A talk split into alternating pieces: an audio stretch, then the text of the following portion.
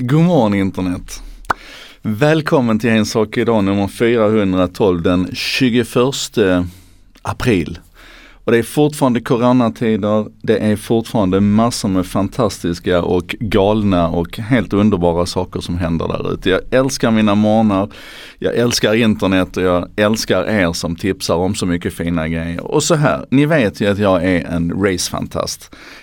Jag följer ju slaviskt Formel 1 och IndyCar och allt vad det är. Och allt det där har ju liksom, det har ju tvärstannat. Jag har pratat tidigare om hur simvärlden växer fram här nu och hur alla sådana här simriggar är slutsålda och Formel E till exempel har ju tagit det här väldigt långt, och i helgen här nu så hade man första testracet på det man kallar den riktiga serien här då, där man 8 helger framöver kommer att köra riktiga race så att säga, fast då virtuella i simmar, där man har 2 stycken serier så att säga. Det ena det är de riktiga förarna som kör de vanliga bilarna i vanliga fall som tävlar mot varandra, och sen har man då utmanarna i det andra racet, och sen kommer man väl att, ja, det är så mycket spännande som händer med simracing. Men sen fick jag då tips igår om någonting som jag har sett var på gång.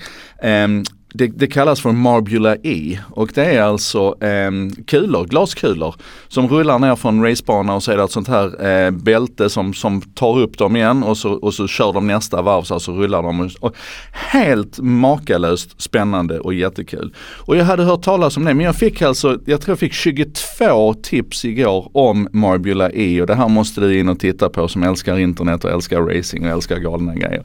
Och jag kan säga att jag tillbringar 3 timmar den här morgonen nu i ett väldigt, väldigt djupt kaninhål av utforskande runt allting som har med vanliga fysiska kulor på nedskalade banor på YouTube. Det är helt makalöst alltså. Så att tack för att ni tryckte på och inte gav er när jag sa ja, jag vet att det här händer, utan när stormen blev så som den blev så kände jag att det här måste jag gå in och titta ordentligt på. Och det är faktiskt en helt makalös verksamhet. Och om vi bara tar liksom Marbula E-racet först, så var det ju då glaskulor som rullar ner från bana, och de var då namngivna så att säga efter de vanliga teamen som tävlar i Formula E. Så det var liksom Mercedes och BMW och de teamen som var där. Det var den vanliga Formel 1-kommentatorn eller Formel E-kommentatorn som höll låda. Det var filmat precis som om det var ett riktigt race och så vidare. Fantastiskt genomfört. Och jag måste säga att jag ska länka till det här så att ni ser till att gå in och titta på det. Men du sitter faktiskt där och får puls.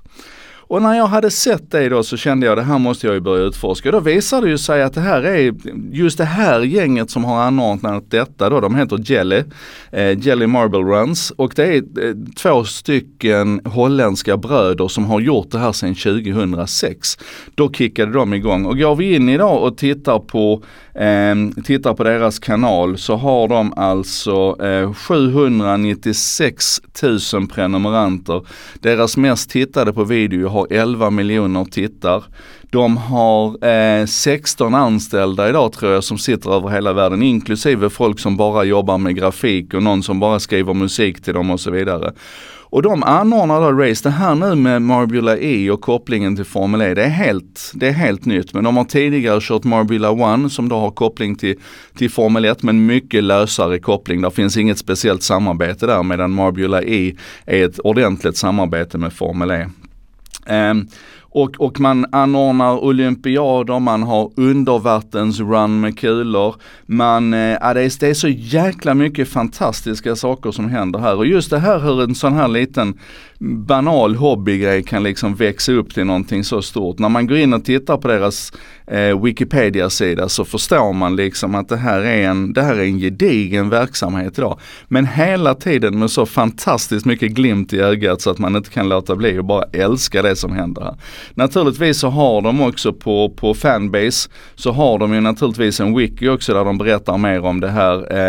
Som sagt, deras egen YouTube-sida är en källa till stor glädje. En stor artikel gick ut nu i, ska vi se vem var det som gjorde en summary, det var Washington Post som gjorde New York Times var det, som gjorde en stor berättelse om de här bröderna och så. Och det här är bara ett exempel till, tycker jag, på hur underbart det är när någonting kan liksom få plats på internet och hur det... Alltså, vi har ju lekt med kulor i hundratusentals år. Men i tusentals år har vi lekt med kulor. Stenkulor och nu på senare tid glaskulor och sådär. Och när det då liksom flyttar in på internet och där är några eldsjälar som driver det, så får det helt plötsligt en skala som det inte hade kunnat fått annars. Så det är liksom en av sakerna som jag älskar med internet, hur det finns plats för alla konstigheter där. Och så fort någon gör någonting bra så blir det liksom stort. De här bröderna har naturligtvis fått efterfölja också, så det finns ett antal konkurrerande kanaler här som också kör den här sortens race. Men Jelly, som jag har förstått det, det är de som är störst på det här. That said, så finns det en sak till som gjorde att tiden flög iväg för mig i morse. Det ena, det var ju naturligtvis liksom att upptäcka de här bröderna och deras kanal. Att få klart för sig hur hela den här tävlingsvärlden med kulor som rullar ner för växer på internet och vilken position det tar där. Hur de lyckas göra pengar på det här idag med sponsorskap och annonsintäkter och så vidare, så att de faktiskt kan bygga ett företag och försörja 15 personer, säger jag här att de är.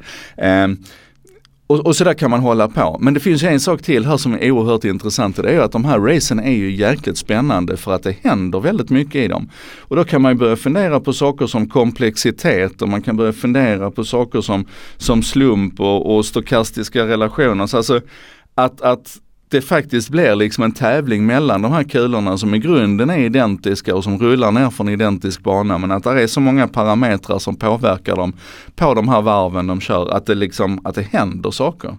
Så att det är mitt nästa kaninhål här nu som jag ska gräva ner mig, för det måste ha forskats massor på det här med vilka element som styr vem som vinner de här racen. Jag har ju lovat att en sak idag ska handla om någonting som har hänt under natten medan du låg och sov. Men jag har också sagt att ibland så kommer det ta lite andra turer. Och det här var en sån tur, för jag blev så förtjust i detta så att jag kunde inte förmå mig att prata om någonting annat än detta. Fast att vi nu vet att SpaceX börjar närma sig uppskjutningen av människor i rymden, vilket ju är helt fantastiskt. Första launchen från amerikansk mark på hur många år som helst kommer alltså ske av ett kommersiellt bolag. Jag kunde inte förmå mig att prata om den här roliga undersökningen som någon gjorde när man jämförde YouTubes sökningar i april i år mot april förra året. Ni vet, man skriver what is och så ser man liksom vad folk har sökt på där, eller who is och sådär. Hur corona har liksom ställt det där på huvudet. Jag kunde inte förmå mig att prata om det är så mycket som händer i internetvärlden hela tiden. Men jag tyckte detta var ett sånt här inslag som jag bara...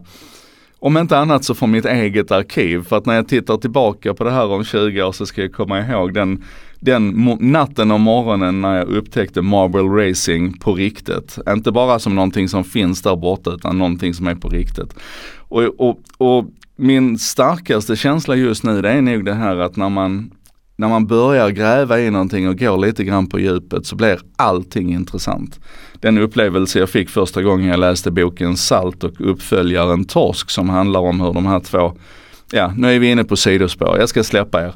Det här var en sak idag, nummer 412 med mig, Joakim Jordenberg. Imorgon så blir det förhoppningsvis en lite mer normal en sak idag när vi kör nummer 413. Det ska handla om internet imorgon. Jag lovar. Nu ska jag titta på kul race.